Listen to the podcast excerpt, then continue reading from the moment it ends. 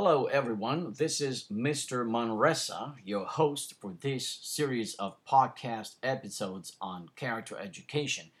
And our first feature today is going to be alertness, and its opposite is going to be carelessness. Now, what is the meaning of alertness?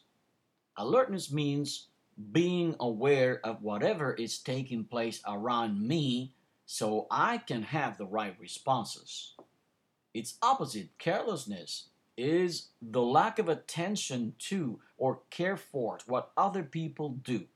It means not caring or troubling, having no care or concern for things or people.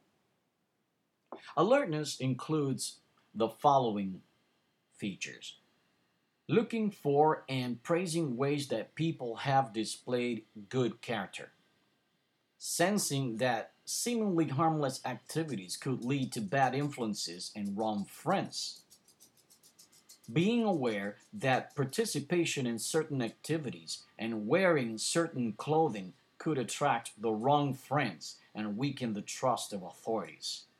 And last but not least, practicing preventive maintenance with household appliances, school supplies, and personal health. From the animal kingdom, the animal that has, or that one that we can use as the best example of an alert animal is the pheasant, because this animal, this bird, anticipates the actions of predators and avoids the deadly effect of their attack. Surviving by wit and elusiveness, this bird continues to thrive and prosper largely due to its alertness. Now, as human beings, this is what we should do in, in order for us to be alert. In my personal case, this is what uh, I would say I will keep my eyes and ears open. I will listen for little things. I will heed warning signals. I will tell others of danger, and I will stay away from unsafe places. If I am an alert person, then these are the rewards that I will get. The first one is going to be safety, because an alert person is able to see and avoid dangers. The second one is preparedness, because an alert person is forewarned about situations and circumstances and is therefore able to prepare for them. Now, there is something important about alertness. Alertness can be achieved by, among other things, uh, developing a better sleep hygiene. Yes, believe it or not, sleep is vital. Our health happiness, and ability to succeed in life are strongly dependent on how well we meet our body's needs for rest and quality sleep. Sleep disorders are extremely common and often require skilled evaluation and treatment.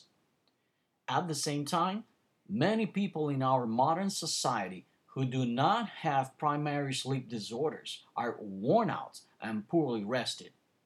Why? Well, the answer often lies in poor sleep habits and poor sleep hygiene. It usually is not their fault, though.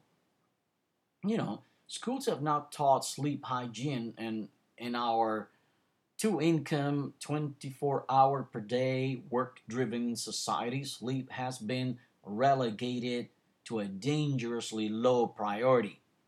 Sleep is neither a dispensable nor an option Going without sleep is not macho.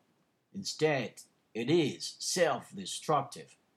Potential consequences of sleep deprivation and poor sleep include the following shortened lifespans and higher mortality rates, increased risk of heart disease and stomach problems, irritability, depression, in some cases, explosive outbursts and mood swings, increased risk of high speed highway crashes, decreased work performance and memory lapses, and marital, social, and employment problems. Gimmicks are no substitute for common sense. You see, sleeping pills, caffeine, alcohol, natural remedies, and force of will are not a substitute for adequate, good quality sleep. In fact, they are more likely to become part of the problem than a part of its solution. Well, students, this has been a presentation of alertness, the first feature of a character education series of podcasts. I am your host, Mario Manresa. Thanks a lot for listening.